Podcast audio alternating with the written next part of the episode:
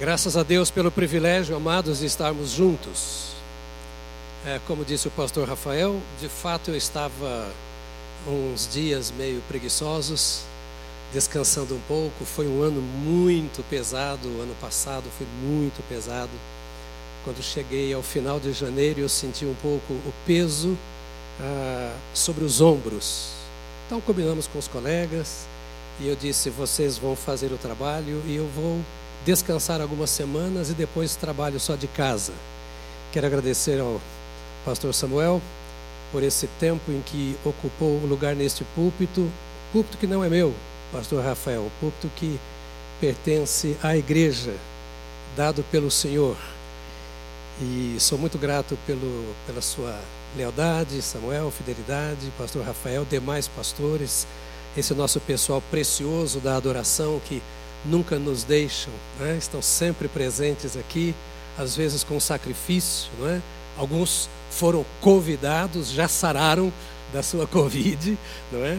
e estão prontos sempre nos servindo. Minha gratidão ao nosso pessoal do corpo diaconal e obreiros da igreja, líderes de células, é, líderes auxiliares que nesse tempo todo têm trabalhado com afinco, com fidelidade é, ligando para os membros da igreja, alguns casos fazendo até visitas. Obrigado a você que tem acompanhado a vida da igreja com suas orações. Tivemos muitos irmãos internados com Covid. Atualmente temos apenas uma pessoa, o Bosco, que já está também num processo já de sendo estubado. Ah, os, todos os outros que estavam hospitalizados já saíram, já estão em casa. A Cristina, o Levi, graças a Deus pela vitória que conquistaram. Cristina deixou o hospital ontem. E continuamos a nossa marcha. Nas nossas igrejas filhas, temos alguns irmãos também que estão passando por esse período difícil. Deus tem estado conosco, Deus tem nos abençoado. Às vezes o nosso coração fica apertado, não é? É, dói um pouco lá dentro, mas nós sabemos que, como sempre temos dito aqui, a linguagem do salmista o Senhor dos exércitos está conosco e o Deus de Jacó é o nosso refúgio. A esse Deus nós servimos e por isso sou grato por você que de alguma maneira tem servido ao Senhor juntamente conosco. Minha gratidão aqui é a todos os irmãos que têm se envolvido com o ISEC e com a BCP, mandando gêneros alimentícios, mandando suas ofertas, para que nós possamos continuar essa obra de atendimento. É um tempo de escassez para muitos irmãos. Muitos perderam o emprego e agora estão com dificuldade. Então, nós estamos distribuindo alimentos. Eu quero convidar você para que atenda a esse apelo, com a minha gratidão aos que já têm feito e meu, minha súplica àqueles que ainda não participaram, para que nós façamos, continuemos fazendo, porque nem um membro da Igreja Batista do Povo pode ficar sem o pão na mesa não temos como garantir outras coisas. Não podemos pagar o seu aluguel, despesas de escola, não podemos. Mas a comida nós queremos que você tenha garantida na sua casa, até que o Senhor abra novas portas e você volte ao seu emprego e possamos ver você e a nossa nação livres. Rogo que oremos pela nossa nação. Ah, já houve aqui o apelo, nós nos encontraremos. É, via online, no nosso tempo de oração. Você vai entrar no site da igreja e vai ver na próxima terça-feira, das 10 até a quarta-feira, às 10 horas, que vamos estar juntos. E fora esse horário e esse dia, sempre, nada de queixas. Todos nós poderíamos até ter razões para queixas, mas nós somos homens e mulheres de Deus, somos guerreiros do Senhor e nós vamos dobrar os nossos joelhos e clamar pela nossa nação. Deus usa de todos os meios para nos abençoar. Então vamos assegurar essa bênção por meio da nossa comunhão íntima e constante com Deus e das nossas intercessões em favor da nossa pátria. Eu quero pensar um pouco com você nesta ocasião num dos textos mais conhecidos das Sagradas Escrituras, que a maioria de nós talvez saiba decor, o Salmo 23. Podemos dar muitos títulos ao Salmo 23. Podemos discorrer com base nesse salmo, sobre muitos assuntos diversos. Mas, basicamente, hoje eu quero pensar nesse salmo como com o seguinte título: O Deus da provisão. O Deus da provisão. Vamos ler o Salmo 23. E quero pedir, antes que eu comece a leitura, que você faça do ambiente da sua casa um ambiente de adoração agora. Já que você não pode estar aqui, separe esse tempo, põe os seus filhos perto de você e deixe Deus falar com você e você fale com Deus, como se você estivesse aqui dentro deste templo onde estamos agora liderando este culto. O Senhor é o meu pastor e nada me faltará. Ele, ele me faz repousar em pastos verdejantes. Leva-me para junto das águas de descanso. Refrigera minha alma. Guia-me pelas veredas da justiça, por amor do seu nome. Ainda que eu ande pelo vale da sombra da morte, não temerei mal algum, porque tu estás comigo. O teu bordão e o teu cajado me consolam. Preparas-me uma mesa na presença dos meus adversários. Unges a minha cabeça com óleo. O meu cálice transborda. Bondade e misericórdia certamente me seguirão todos os dias da minha vida, e habitarei na casa do Senhor para todo o sempre. Hoje eu quero pensar com você, eu creio que apenas nos três primeiros versos deste salmo. Como eu disse, poderíamos dar outros títulos, mas vamos escolher este, o Deus da provisão. O salmista diz em outro texto: Eu sou pobre e necessitado se existe uma condição inquestionável na vida de todo ser humano, é esta: pobre e necessitado. Um sem-teto e alguém que mora num palácio podem usar uma frase assim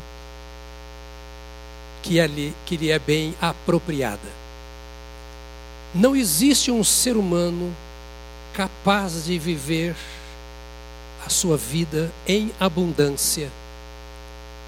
Não existe um ser humano que tenha todos os recursos que possam suprir as suas necessidades.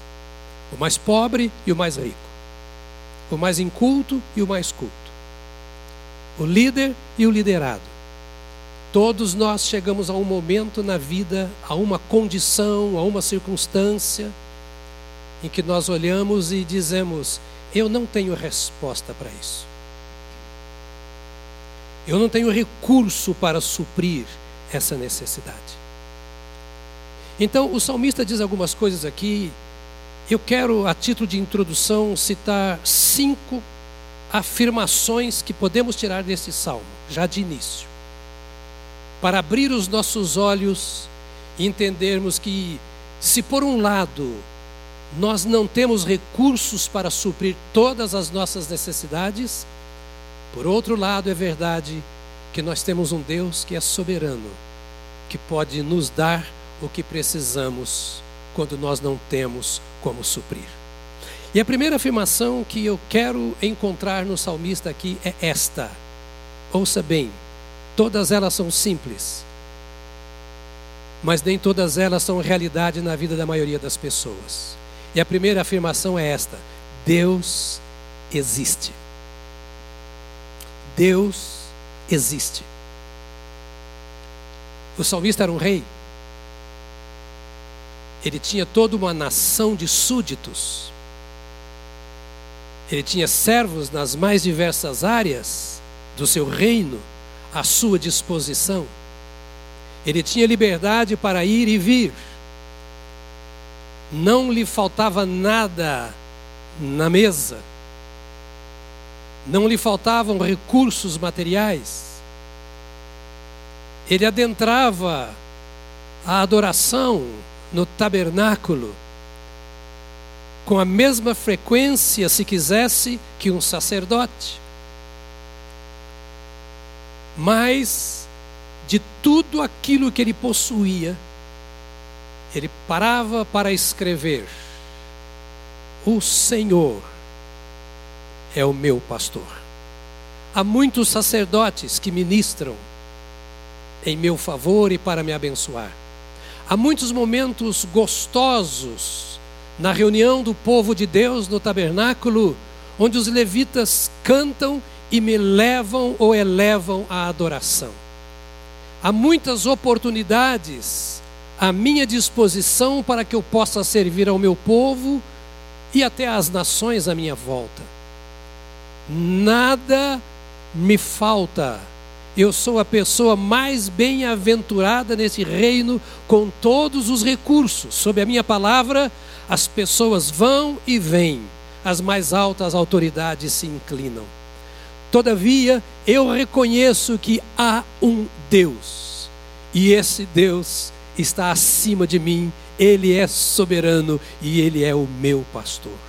Há muitas pessoas que vivem hoje como se Deus não existisse. Há outras para as quais Deus é apenas um companheiro a ser visitado de vez em quando, um amigo, a quem a gente faz alguma visita em alguns momentos, entre aspas, oportunos. Mas a maneira como este salmista é, menciona o nome de Deus, eu diria com a boca cheia, dizendo: O Senhor é o meu pastor. Existe um Senhor que está acima de qualquer soberano, existe um Senhor que está acima de qualquer pai, de qualquer patrão, de qualquer governo. Existe um Senhor e ele diz: O Senhor é o meu pastor. Deus existe. Talvez alguns estejam me ouvindo e cheio de dúvidas: será que existe mesmo tanta coisa acontecendo? Deus existe e Deus está no controle. Uma segunda coisa que ele afirma aqui. Tão verdade como é o fato de que Deus existe, é também verdade que algumas pessoas são ovelhas de Deus. E aí eu e você temos que parar para pensar. Algumas pessoas são ovelhas. E há aquelas que não são ovelhas. Há pessoas que se curvam sob o cajado, sob a vara sob o pastoreio do soberano. Assim como há pessoas que agem como se fossem donas da sua própria existência e sabedoras de todas as coisas que precisam fazer. O salmista diz: um Deus existe e eu sou ovelha desse Deus. Outra afirmação do salmista é: Deus, o sumo pastor, tem uma relação direta com as suas ovelhas. Não é um Deus que está no céu e deixou o seu povo na terra. Mas é um Deus que pode ser buscado. Ele diz: O Senhor é o meu pastor. Ele não é apenas o pastor de Israel, o pastor da igreja, o pastor dos pastores. Ele diz: existe uma relação entre mim e esse Deus. Eu estou dizendo que ele existe.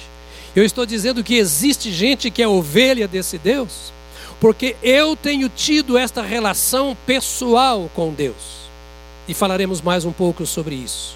Que não é uma relação institucional, não era aquela relação que ele tinha com Deus no templo, quando os sacerdotes dirigiam o culto, quando os levitas no tabernáculo adoravam a Deus. Não, ele diz: Ele é o Deus dos sacerdotes, ele é o Deus dos levitas, mas eu quero dizer: este Deus que existe é o meu Deus. E eu tenho esta relação com Ele, eu tenho contato com Ele. A outra afirmação, quarta e penúltima que ele faz aqui, é que as ovelhas de Deus vencerão para sempre. Nada me faltará. nenhuma ovelha do Senhor perderá. E no contexto desta palavra que eu trago para você, fica uma pergunta: Você crê que Deus existe? Você crê que esse Deus que existe é soberano? Você crê que existem pessoas que são ovelhas de Deus, como há outras pessoas que não são ovelhas de Deus? Você entende que uma ovelha de Deus tem relação direta com Deus? Não é apenas com o templo, não é apenas com o sacerdote, não é apenas com o seu culto individual, é com a pessoa deste Deus verdadeiro para poder chamá-lo de o meu pastor. Ele diz: habitarei na casa do Senhor para todo o sempre. Ou seja, de alguma maneira a vitória me virá. E virá de tal forma que eu vou não apenas falar com Deus em oração, haverá um momento em que eu terei vencido todas as circunstâncias adversas, todos os inimigos que ficam no meu encalço, e eu vou habitar. A minha residência, o meu endereço será a casa do Senhor, e isso será para sempre. E a última afirmação que eu quero deixar com você aqui é que a vitória que nós temos, a vitória que nós temos, que está garantida às ovelhas de Deus, está garantida por amor ao nome de Deus e não por qualquer razão nossa, qualquer mérito nosso como ovelhas. Pare para pensar um pouco isso porque nós desceremos um pouco mais profundo. Mas Deus me abençoa por amor ao nome dEle, antes de ser por amor a mim. Ele me pastoreia por zelo ao seu próprio nome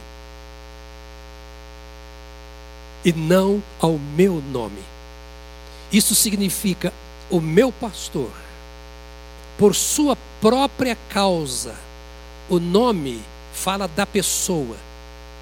O nome fala do próprio ser. O nome diz respeito a quem aquela pessoa é. Quem me conhece, quando alguém diz, ah, o Jonas, passa um punhado de coisas a meu respeito na sua cabeça, porque quando falo meu nome, significa aquilo que eu sou. E aqui ele está dizendo: o Senhor vai me abençoar, o Senhor vai me pastorear por causa daquilo que Ele é. Ele é o meu pastor. O seu nome está acima de qualquer circunstância. O seu nome, a sua santidade, a sua majestade, a sua glória, a sua honra estão acima das minhas fraquezas, ignorâncias e limitações. E é isso que garante a minha bênção, o pastoreio sobre a minha vida e que garante o fato de que eu habitarei na casa do Senhor para todo sempre. A, a minha vitória está garantida por causa do nome do Senhor, por amor do seu nome. Vistas estas coisas, eu gostaria de trazer uma afirmação para você. Da mesma forma, como nós dependemos de Deus, para a nossa provisão material, física, nosso alimento, nosso emprego, nosso salário, nossa saúde, nosso descanso. Da mesma maneira que nós dependemos de Deus para estas coisas físicas, nós dependemos de Deus também para as nossas coisas espirituais. Isto é lógico? Mas eu quero que você pense um pouco. Porque às vezes nós oramos a Deus pedindo as coisas físicas. Como eu disse, o emprego, o salário, a saúde, a proteção. E nós pedimos porque sabemos que dependemos de Deus. É Ele que nos livra do maligno. É Ele quem abre portas de emprego. É Ele quem nos dá saúde. Coisas físicas, coisas materiais que nos ajudam a viver melhor aqui na terra.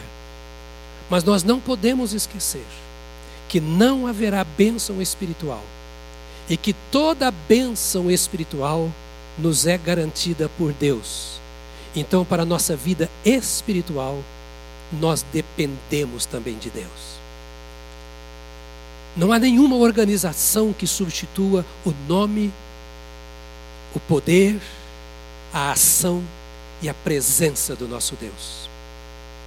Não há nenhuma liderança de música, não há nenhum pregador do Evangelho, não há nada e ninguém que possa ocupar o lugar de Deus. Portanto, pare um pouco e pense. Na mesma medida em que eu e você precisamos da bênção de Deus para nos proteger em todos os sentidos física, emocional, materialmente, nós também precisamos de Deus para a nossa vida espiritual. Davi, o rei pastor deste texto, está nos dizendo o seguinte: eu encontro em Deus a provisão para a minha vida.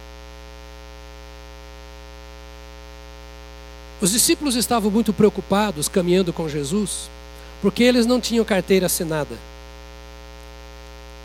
Eles não tinham aposentadoria garantida. Eles não tinham um emprego fixo agora. Haviam deixado os seus empregos e estavam caminhando com Jesus. Alguns deles, como Pedro, por exemplo, tinham em sua casa a esposa, a sogra que precisavam de sustento.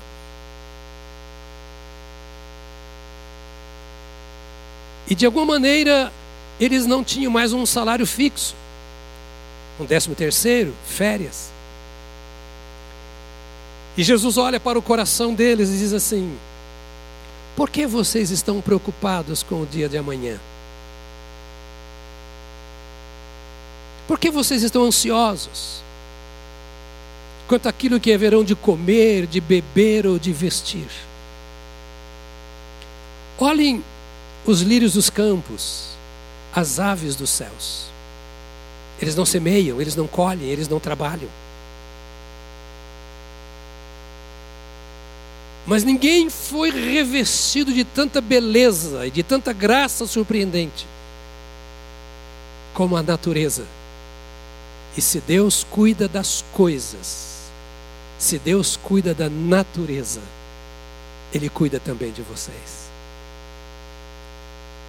Há tempos difíceis, às vezes, de tribulação, como talvez você esteja vivendo agora, de desemprego, sem salário, dívidas crescendo, a responsabilidade de pôr o pão na mesa, de pagar a escola do filho, o aluguel da casa, o IPTU, e etc, etc. Nessas horas difíceis, às vezes, é que nós podemos nos curvar diante do sumo pastor e dizer: o Senhor que sustenta a criação com a destra do teu poder é o mesmo que sustenta a minha vida. Eu não sei se tu vais usar corvos para trazer alimento para mim, como usaste para Elias. Eu não sei se tu vais usar as lideranças da igreja para colocar o pão na minha mesa. Eu não sei o que vai acontecer, mas uma coisa eu sei: o Senhor é o meu pastor, e o meu pastor não falhará com as suas ovelhas. Ele é o Criador, ele é o sustentador do universo. Alguma coisa seria difícil para ele.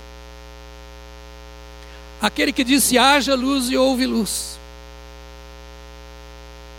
Aquele que decidiu encarnar-se no ventre de uma mulher e nascer do Espírito Santo para trazer vida e vida em abundância. Ele é suficiente para que eu possa experimentar tudo o que eu preciso, porque Ele sustenta o universo com a sua mão.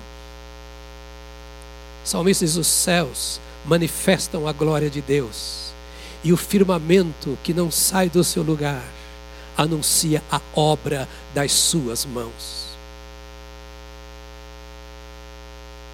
Como vocês sabem, eu vivi em campo missionário um bom tempo, responsável por levantar os recursos para mim e para todo o campo da Amazônia que eu dirigia. Eu sei o que é dobrar os joelhos no chão e dizer: Senhor, não tem nem para mim nem para os outros. Se o Senhor não fizer um milagre, não acontecerá. E não é por eu ser pastor, é por eu ser um servo de Deus, como você também é. Podemos transformar horas de ansiedade em tempos de comunhão, horas de falta, de ausência do que precisamos, em horas de milagre, porque cada manhã mostra que o nosso Deus de milagres está sustentando a nossa vida. E se há alguma coisa que nós precisamos neste tempo agora, de pandemia, de desemprego e etc., se há algo que precisamos experimentar, é o milagre do Senhor. Ele é o mesmo ontem, hoje e para sempre. O que ele fez ontem, ele faz hoje e ele fará para sempre. Na oração, chamada oração do Pai Nosso, ensinada por Jesus aos discípulos, porque eles perguntaram: Senhor, nós não sabemos como orar. A nossa oração no templo de Israel, ela é decorada, ela vem num livrinho, nós falamos tudo aquilo que está ali. Como é que a gente pode orar, Senhor, para ser ouvido? Eu quero falar com Deus, mas não sei. Talvez seja seu caso. Eu quero conversar com o meu Pai celestial. Ensina-nos a orar. E Jesus disse: Vós orareis assim, Pai nosso que está nos céus. Pai. Eles chamavam Deus de Pai de Abraão, Pai de Isaac, Pai de Jacó. Mas não tinham a liberdade de chamar Deus de Pai. Agora Jesus falou assim: Ei, eu quero que vocês entendam que eu vim abrir um novo caminho. É um caminho que está livre para você ir diretamente ao Pai. Então, ore dizendo: Pai nosso que está nos céus. E etc. Ele diz assim: pão nosso de cada dia dá-nos hoje. Todo bem vem do Pai das luzes, diz a Bíblia. Toda bênção vem de cima. Deus existe. Deus é abençoador. E Ele quer que, como nosso sumo pastor, nos aproximemos dele para experimentarmos milagres. As portas do emprego estão fechadas, mas existem milagres. E a Bíblia diz que Ele é aquele que abre a porta, e quando Ele abre a porta, ninguém pode fechar.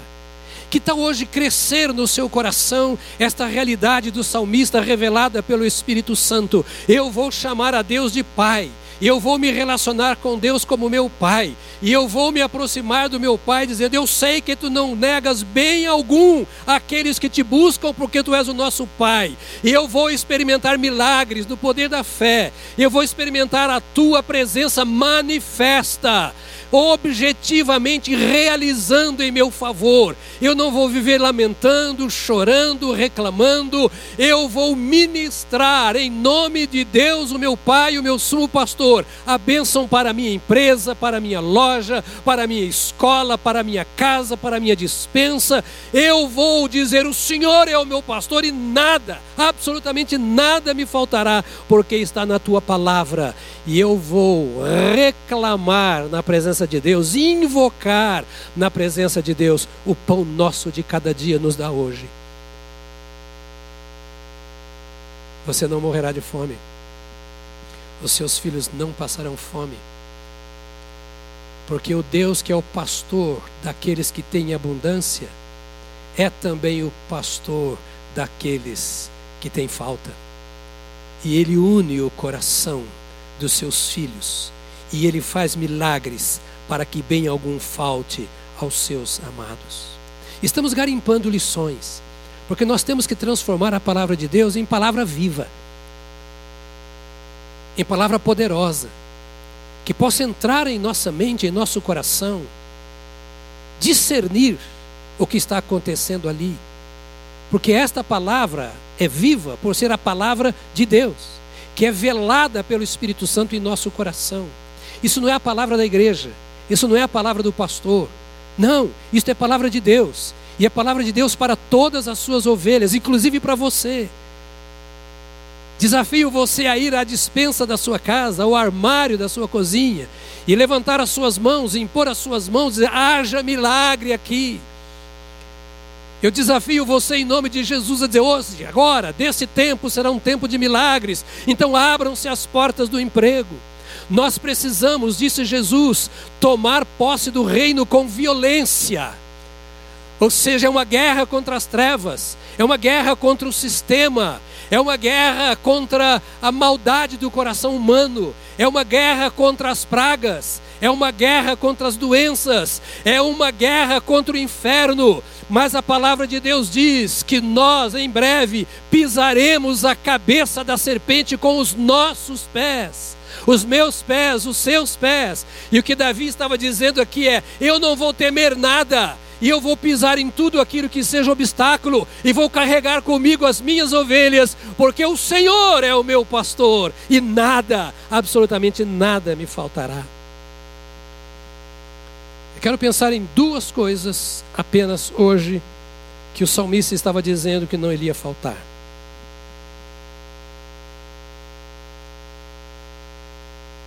Ele me faz deitar em pastos verdejantes e me guia a águas tranquilas. Se você está vivendo um momento de aflição nesse tempo terrível, põe a mão no seu coração e proclame essa palavra da verdade. Quem sabe em sua casa agora vocês colocarão a mão na cabeça um do outro e profetizarão, dizendo: O Senhor é o meu pastor e nada me faltará.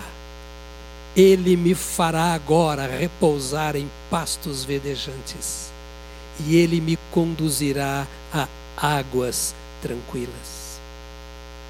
Observe que na linguagem do salmista é o seguinte: o pastor se responsabiliza por alimentar as ovelhas que andam na sua presença.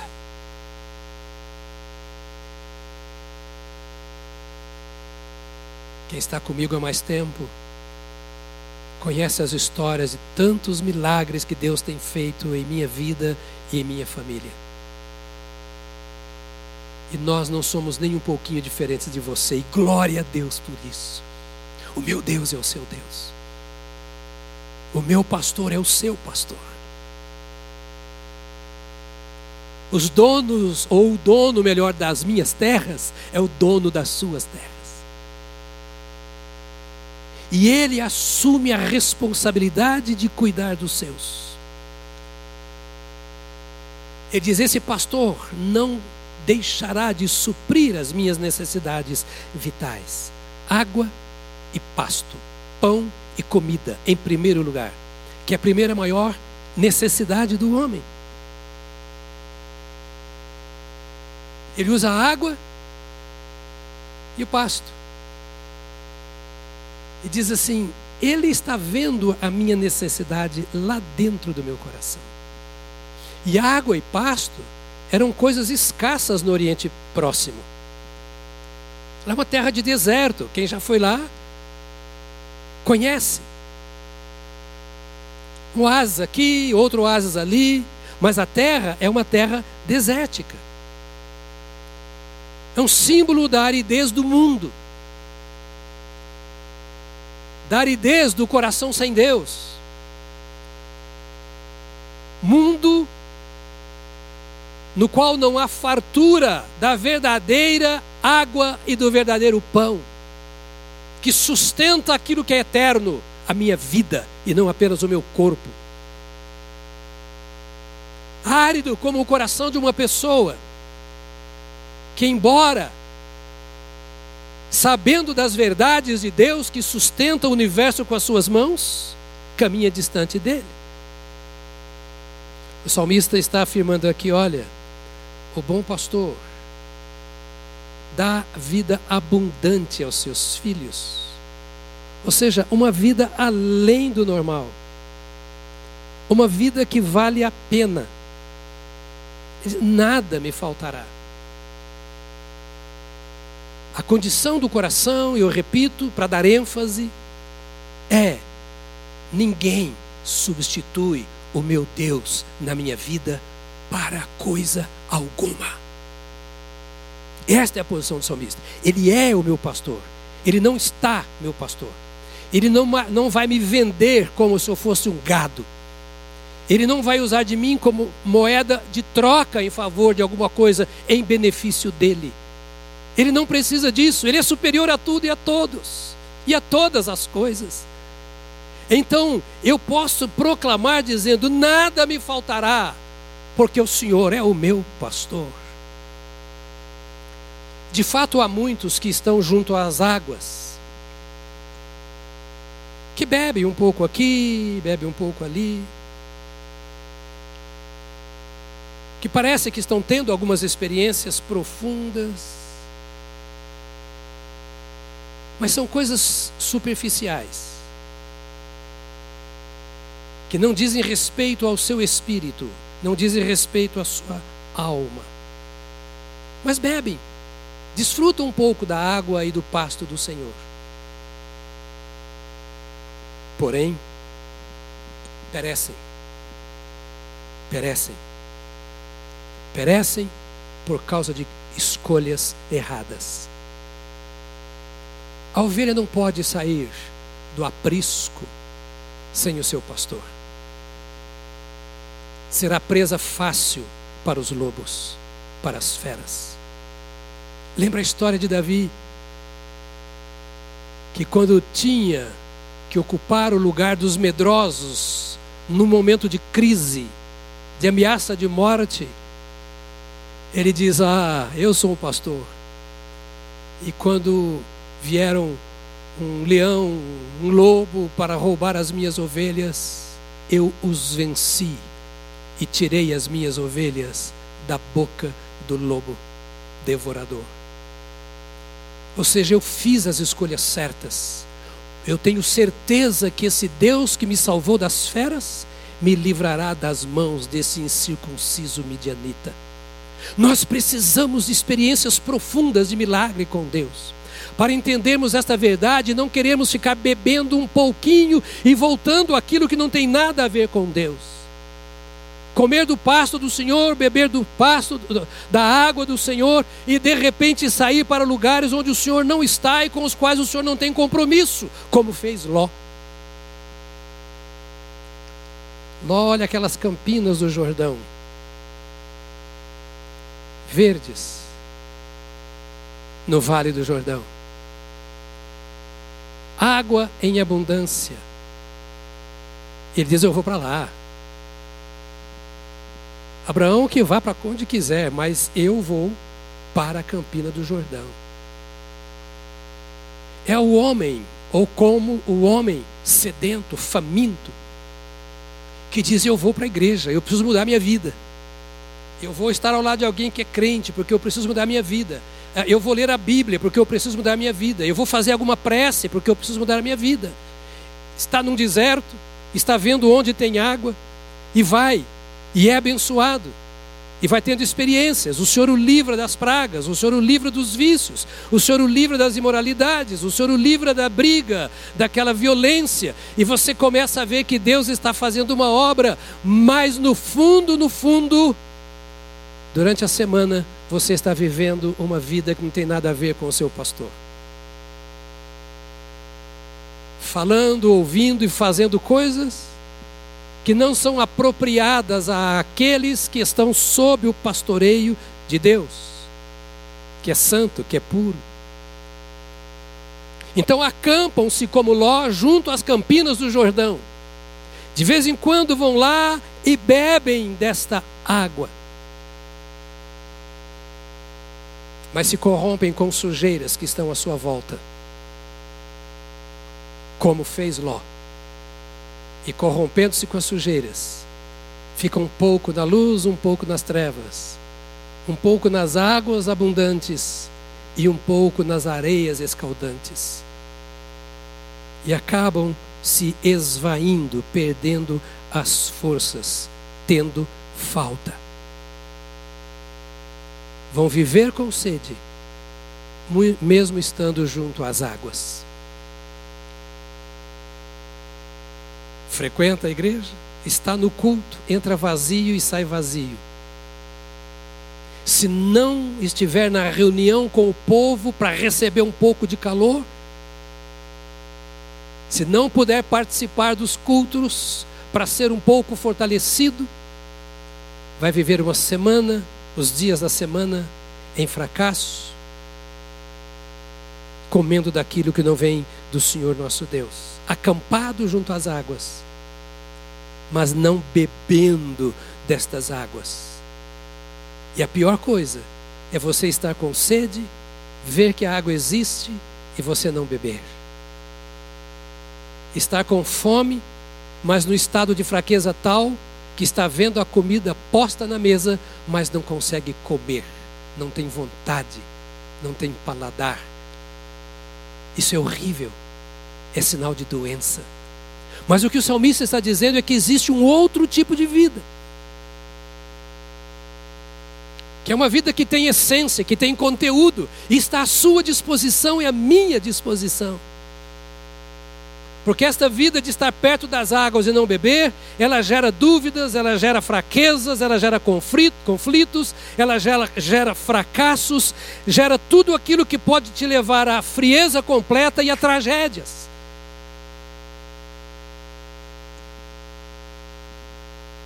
Também está dizendo aqui o salmista, permitindo-nos aprender com o seu salmo, que há aqueles que se permitem ser levados pelo sumo pastor. E meu querido, eu quero dizer para você agora que isso é um convite. O sumo pastor te convida para segui-lo. E para segui-lo junto para junto das águas de descanso. Então, novamente, eu quero dizer o que disse no início. A Bíblia trata de um relacionamento pessoal, contínuo, frutífero, duradouro entre o pastor e as suas ovelhas. Aos que não se permitem ser levados pelo pastor, vivendo um ambiente semelhante ao que eu já disse. Jeremias capítulo 2, verso 13 diz assim: Porque o meu povo cometeu dois males, abandonaram a mim a fonte de água viva e cavaram cisternas, cisternas rachadas que não retêm águas. Minhas queridas ovelhas, queridas ovelhas do sumo pastor, o tempo de pandemia prova se somos ovelhas e que tipo de ovelhas nós somos. Esse tempo em casa prova onde é que eu busco o meu alimento, o que sustenta a minha vida moral, o que sustenta os meus relacionamentos familiares, o que sustenta a minha comunhão espiritual quais são realmente as fontes da minha alegria, onde está colocado o meu coração. A pandemia tem provocado muita confusão nos lares. Não preciso falar muito sobre isso, porque a própria mídia está colocando. Como aumentou o número de divórcios. Como aumentou a violência entre irmãos dentro da mesma casa. É assustadora a condição em que as famílias se encontram com filhos sendo estuprados pelos pais. O inferno começou a se manifestar nas casas onde o Senhor não é o pastor. As trevas estão cada vez mais densas nos lares onde a luz de Deus não domina. Porque as famílias não têm buscado esta relação íntima, constante, pessoal com Deus, embora às vezes tenham comunhão com os membros da igreja e com a liderança da igreja. São assustadores os relatórios do crescimento da pornografia nesse período de pandemia.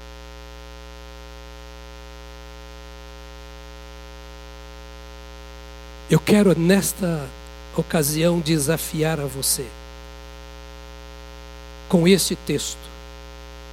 O meu povo cometeu dois males: Por favor, ouça o Senhor dizendo aqui em Jeremias, no capítulo 2, verso 13: O meu povo, não se trata do incrédulo, o meu povo, que se chama pelo meu nome, o povo de Deus, cometeu dois males, bem destacados. Primeiro, abandonaram a mim. Trocaram o tempo que deveria ter comigo para estar com outras coisas, com outras pessoas. Trocar o tempo devocional, o tempo de quebrantamento, o tempo de estudo da palavra, o tempo de oração. Trocaram o tempo de caminhada com Deus. A mim me abandonaram e cavaram cisternas, poços. Ao invés de beber da água que corre, que flui, do rio corrente, das águas vivas, decidiram furar buracos, fazer poços e tentar beber aquilo que ele acha que mata a sede.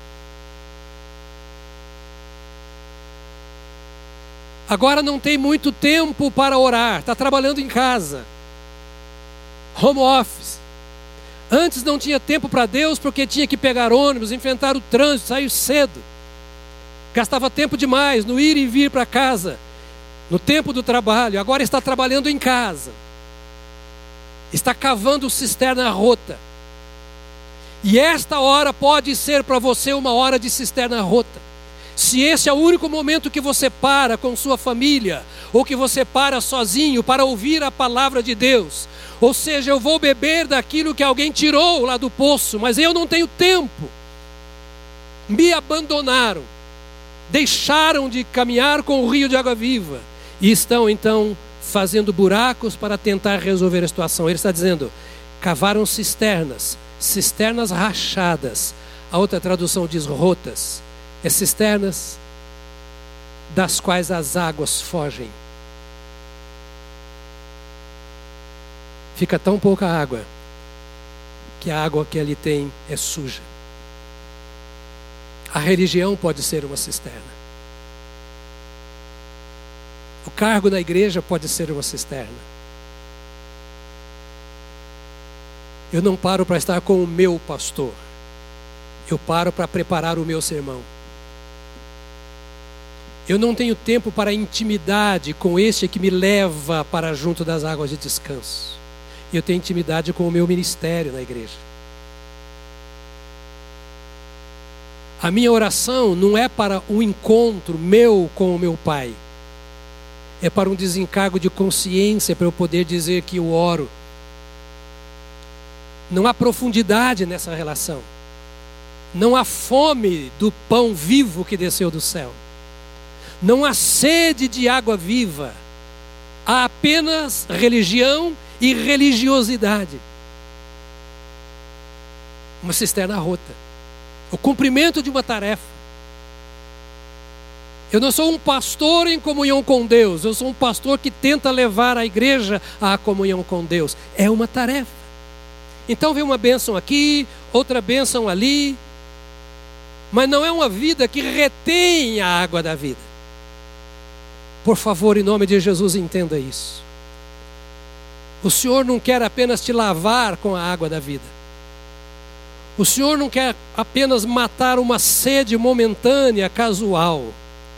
Ele quer que do meu interior, Ele quer que do seu interior, aquela água que Ele deu para matar a nossa sede, flua, se multiplique, se avolume como rios de águas vivas, de águas correntes, de águas que não podem ser retidas. E o salmista está dizendo assim: é isso que é a minha vida. Agora, viver a religião, viver o seu credo, viver a sua denominação, viver a doutrina, sem um encontro regenerador pode amainar o peso da consciência, mas não eleva a sua vida. O salmista dizia: O Senhor é o meu pastor. Ou seja, eu passei por uma experiência com o Senhor, que agora é Ele quem guia a minha vida. É Ele quem ensina a minha alma, o meu espírito. É Ele quem cuida dos detalhes da minha vida. É Ele quem me leva pelos caminhos que eu preciso caminhar. Ele é o meu pastor. Fora disso, é cisterna rota, é cisterna rachada. Uma bênção, outra bênção. Hoje o Senhor me curou. Aquele dia, puxa, Deus falou muito comigo. Mas fica nisso. Não se multiplica, não flui, não retém a água viva. Jeremias ainda, me permita, capítulo 17, verso 13, diz assim: Ó oh, Senhor, ouça bem, Jeremias 17, 13. Ó oh, Senhor, esperança de Israel, todos aqueles que te abandonaram serão envergonhados. Está desviado? Foi criado na igreja quando a mamãe levava? Afastou-se? Era crente? Namorava, era noivo ou noiva? E o noivo ou a noiva abandonou e você se decepcionou porque ele era um líder da igreja. E agora você não quer mais saber de Deus. Abandonou. Ó oh, Senhor, esperança de Israel, todos aqueles que te abandonaram serão envergonhados. O nome dos que se afastam de ti, preste atenção, o nome dos que se afastam de ti será escrito no chão, porque abandonam o Senhor, a fonte das águas vivas. Jeremias 17, 13. Que coisa terrível. Veja como vale a pena deixar que o Senhor seja o seu pastor. Que não vale a pena fugir do seu pastor que não pode ter um outro pastor maior do que o seu Deus da sua vida, e que nada justifica, repito, nada justifica você deixar o seu pastor e abandonar o seu divino pastor, porque quem o abandona é envergonhado, e diz aqui o texto: o nome dos que se afastam de ti será escrito no chão. A outra tradução diz: virará pó que significa isso? Era aquele costume de escrever no chão, como você faz quando vai na praia. Escreve o seu nome na areia da praia. Uma hora o sol vem e seca a areia. E o vento vem e sopra, e o seu nome é apagado. Outra hora vem as ondas. E apagam o seu nome da areia. Ou seja, o nome diz respeito à pessoa. Repito, ao caráter da pessoa, à natureza da pessoa. O nome de Deus quer dizer quem Deus é. Lembra que eu disse há pouco? Então a gente que vem para perto do Senhor, mas que abandona o Senhor, ele não teve profundidade de vida, ele não teve um pacto com o Senhor. O profeta Isaías diz que chegará o dia em que os filhos do Senhor escreverão na palma da sua mão: Eu sou do Senhor. Escreveu num lugar visível, com tintas inapagáveis. Mas aqui ele fala daqueles que andaram com o Senhor por um tempo, se identificaram com as promessas do Senhor, mas não firmaram uma aliança eterna com o Deus eterno. Agora o salmista está dizendo: o Senhor é, ele não foi, ele não será, mas ele é o meu pastor, ou seja, eu tenho um compromisso. O pastor sabia o nome de um grande número das suas ovelhas. E trazia esse nome em sua memória, e a chamava pelo nome. Só o Senhor é a fonte de água viva. Estou chamando você hoje, de forma tão simples, neste salmo que o mundo inteiro recita. Há alguns textos da Bíblia, como esse salmo, oração do Pai Nosso, uh, 1 Coríntios 13, que todo mundo sabe. os Dez Mandamentos, o mundo inteiro sabe de cor. E estou tomando esse salmo que você conhece para lhe dizer isso. Não adianta as boas intenções, não adianta as boas obras, não adianta a boa religião. O salmista está falando de um relacionamento pessoal. E esse relacionamento pode ser esclarecido por Jesus naquele encontro dele com a mulher samaritana. Aquela mulher sabia tudo. Olha, eu vejo que tu és profeta. E eu quero te perguntar: a gente deve adorar a Deus só em Jerusalém? Só no Monte Gerizim? Em qualquer um dos dois? E Jesus se volta para aquela mulher e diz: Se você conhece o dom de Deus e quem é que está pedindo água para beber, você pediria e ele lhe daria água viva. É o Senhor pastor, águas correntes, águas em abundâncias. Ao que a mulher respondeu: O Senhor não tem balde e o poço é fundo. De onde vai conseguir essa água viva? Ou seja, aqui é um poço no deserto. O senhor não tem balde para tirar água desse poço e está me dizendo que vai me dar água viva? Talvez você esteja dizendo isso a Deus. Há tão pouca água na minha vida, há tão pouca experiência minha com o Senhor. Eu sei tão pouco, experimentei tão pouco do Senhor e o Senhor pode transformar esse pouco em água viva? Por acaso o Senhor é maior do que Jacó, o nosso pai, que nos deu o poço, do qual ele mesmo bebeu, assim como seus filhos e o seu gado?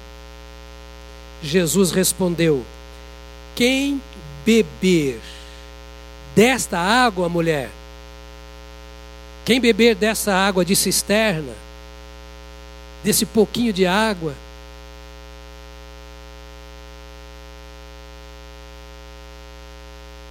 voltará a ter sede. Ou seja, um pouquinho só de Deus é insuficiente para suprir a sua grande necessidade. Uma cura, uma palavra de profecia,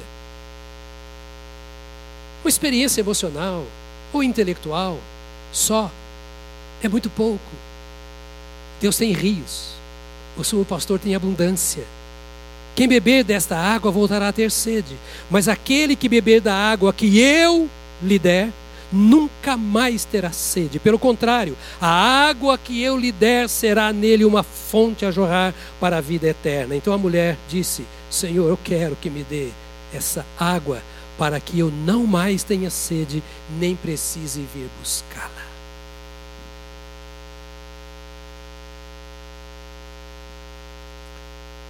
o que o salmista diz e que o Jesus está dizendo a esta mulher é que sob o pastoreio de Deus,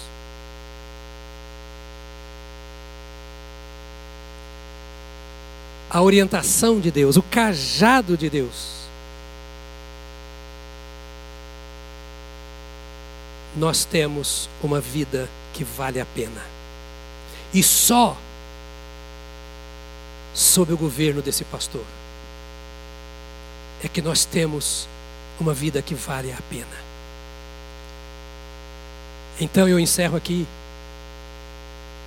pensando que o salmista estava dizendo assim: Eu tenho tudo o que eu preciso como ser humano. Eu tenho palácio, eu tenho servos à minha disposição, eu tenho a minha guarda de honra, eu tenho soldados que lutam por mim, eu tenho uma nação aos meus pés, eu tenho respeito dos sacerdotes, a minha palavra é uma palavra de ordem, sou autoridade, eu mando fazer e fazem. Eu tenho poder de vida ou morte sobre o povo, se eu mandar matar, vão matar. Eu tenho poder e autoridade sobre os exércitos da nação. Ou seja, eu sou o supra-sumo da quinta essência. Eu sou o rei.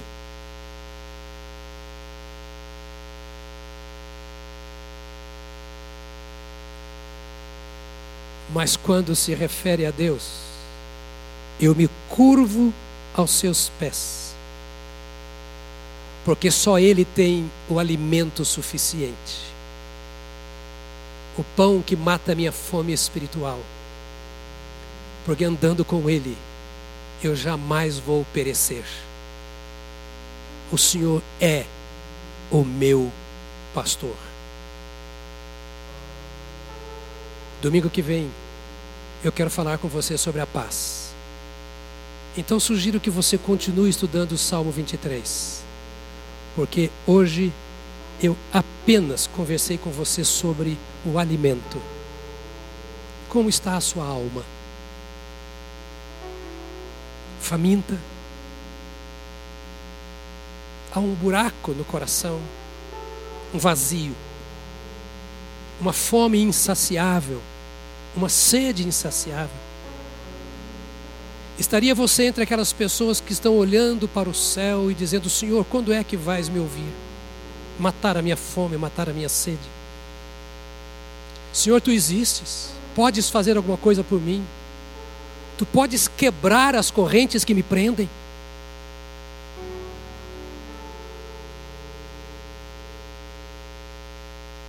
Podes matar a minha fome espiritual, desfazer esta solidão interior, este buraco na minha alma.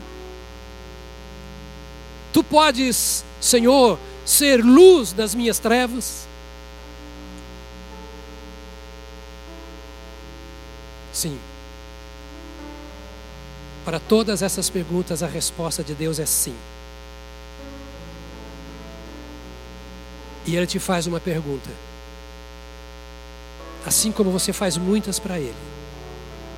Agora Ele faz a você uma pergunta: O Senhor é o seu pastor? Você já o escolheu como seu pastor?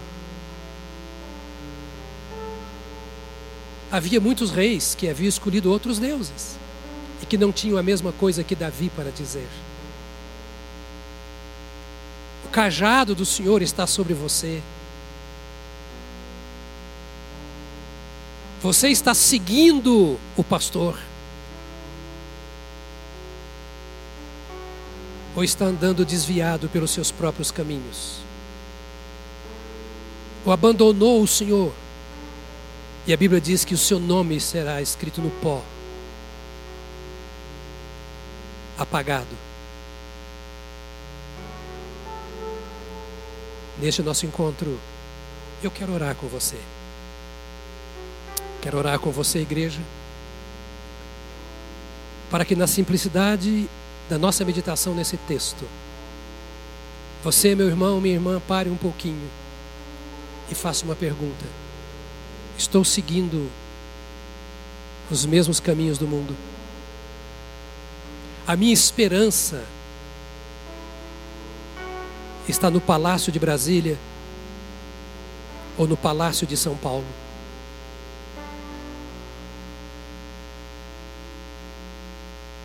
As decisões do governo, ou do patrão, ou de qualquer pessoa humana, são o instrumento que governa a minha vida, ou é o cajado do Senhor? Com quem eu estou mais preocupado? Com o que está acontecendo no mundo, agora, ou com o que está acontecendo nos céus? Onde Jesus Cristo está sentado à direita de Deus intercedendo por nós? A resposta a essas perguntas diz: Quem é o meu pastor? Se a economia, a academia, a constituição ou a voz do sumo pastor? Feche os seus olhos. Quero orar com você, meu irmão com você, meu ouvinte, que ainda não teve o seu encontro com o sumo pastor. Pai, Que momento precioso este, quando nós paramos para te adorar, em espírito e em verdade. Quando cantamos ao Senhor, levantamos as nossas mãos, quando reconhecemos que Tu és o nosso pastor.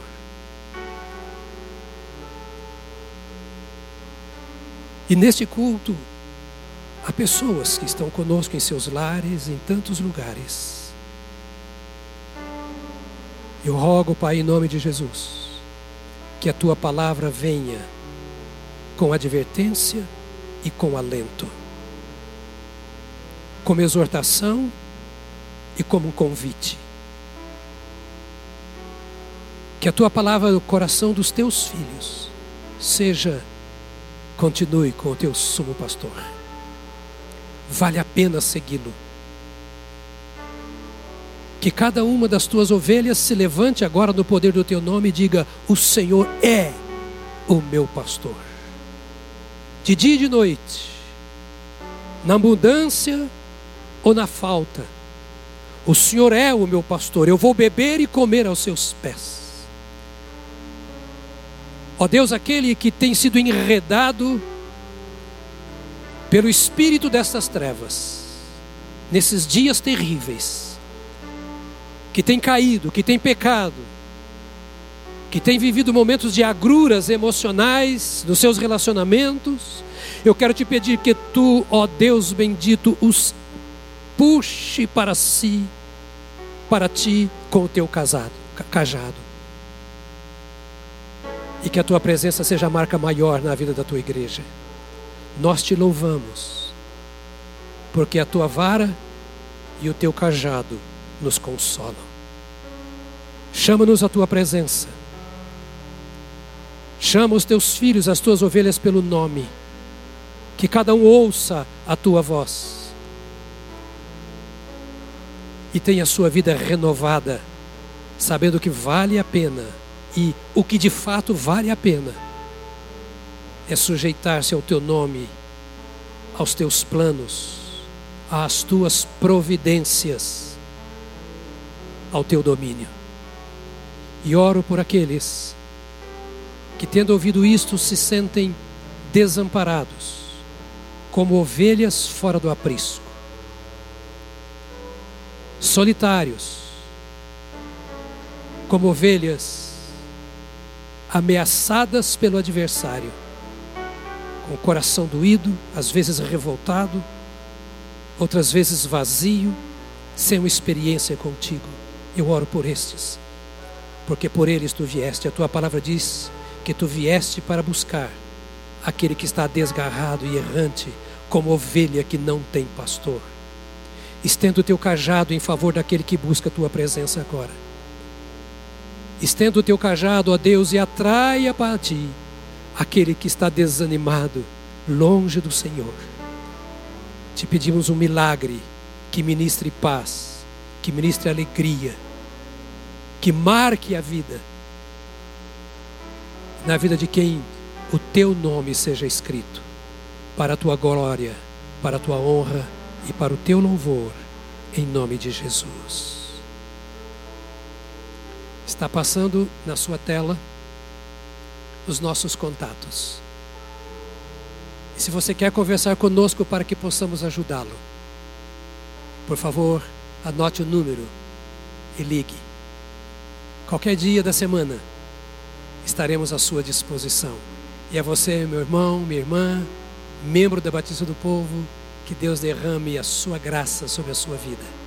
Que durante essa semana este salmo esteja falando ao seu coração. No nosso encontro de domingo, nós continuaremos para que você se coloque cada vez mais sob o manto, sob o cajado do Supremo Pastor. Que Deus, o nosso Pai, te abençoe e continue te usando nesta semana em favor de muitos. Vou dar uma dica antes de encerrar. Você conhece pessoas que não conhecem a Jesus. Anote o nome delas. Três, cinco. E comece a orar por elas a partir de agora. Deus te usará em favor destas pessoas.